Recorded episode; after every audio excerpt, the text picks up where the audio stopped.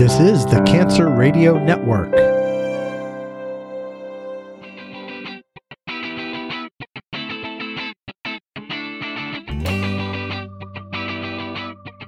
You're listening to the Colon Cancer Podcast. We're coming to you live from Tomorrow Can't Wait, the 2017 Colon Cancer Alliance Conference at the Intercontinental Hotel and Resort in Cleveland, Ohio.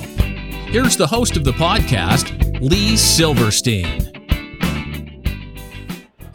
Joy Friedman, it's so glad to finally get to meet you. it, it's been a few years that I've been following you and you've been following me.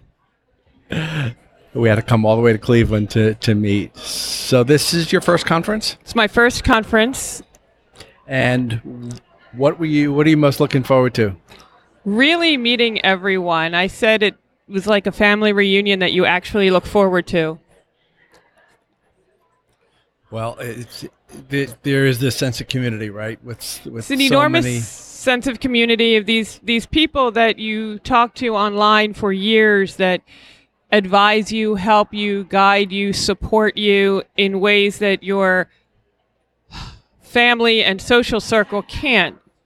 They don't understand unless you've been through it. And so it really is an amazing group of people. It's it's so true because no matter how close you are to a family member, you love them with all your heart. They're side by side supporting you. It's still not the same as someone who's physically going through that. And that's no disrespect at all to our loved ones, right? You know? Yeah, our loved ones are dealing with their own set of issues and confusion and it's very hard for them as well as caregivers. And I think we all as patients have to be cognizant of that as well. However, easing the burden on them by reaching out to those who have walked this path before and for us as patients to garner some understanding of side effects, of the mental anguish, the emotional anguish, can almost help us be better patients in a way. And I think that's important for our caregivers. Many of us deal with a lot of guilt and feel that our, our partners or family didn't sign up for this in some ways. And I think the more we empower ourselves with each other, we can become better patients and ease the burden on our caregivers as well. No question. No question. Um, how long has it been since you were first diagnosed, Joy? I was diagnosed in February of 2015, six weeks before my son's bar mitzvah. It was, of course, a shock. Nobody ever thinks they're going to wake up and say, oh, you have cancer. Um, and I have been NED, which is no evidence of disease, since August 24th of 2015. Congratulations. Let's Thank keep you. it there. Thank you. What do you hope to most walk away from from Tomorrow Can't Wait, the 2017 conference here in Cleveland? What I hope to walk away from is a further connection with the Colon Cancer Alliance to help me go back to my community and educate them on what's new, what's next, what's now, to bring hope to others who are being diagnosed. As you know, thousands are being diagnosed every day. It is the largest growing cancer among young people. Hopefully, to come up with some answers, some help, and to let them know that when you're diagnosed, it is not a death sentence. It is an absolute second chance to live your best life. Because I, I like to say, this is my second chance at life. I had the first life where I worried about everything uh, about finances, about bills, about my son, about family. And then when you receive a diagnosis, everything goes out the window and you can really focus on what's important. And you realize it's not about anything that's external, it is about you, your family, and what is tomorrow. And so the, the perfect name of this conference, Tomorrow Can't Wait. And in that, I want to go back to my city in Baltimore where Hopkins is. Hopkins treated me. I had a phenomenal team at Hopkins and bridge a connection between the Colon Cancer Alliance and some of these organizations so there'll be a nexus for patients to reach out and they will not feel isolated.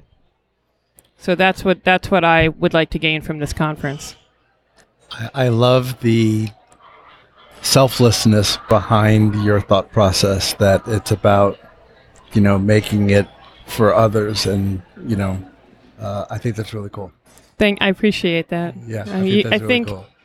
We all have to struggle with some purpose as to why. I think many of us say, "Why me? I've done everything right. I don't smoke. I don't drink.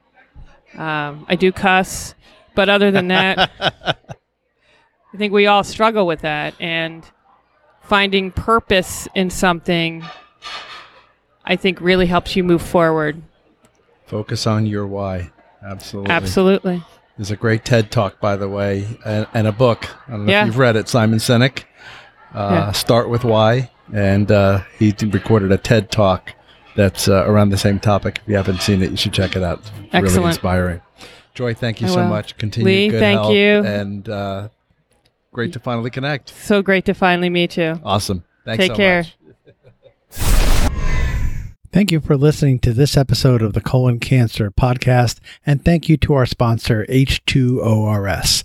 The Colon Cancer Podcast is a proud sponsor of Genie's Blue Angels, providing financial support to those affected by colorectal cancer.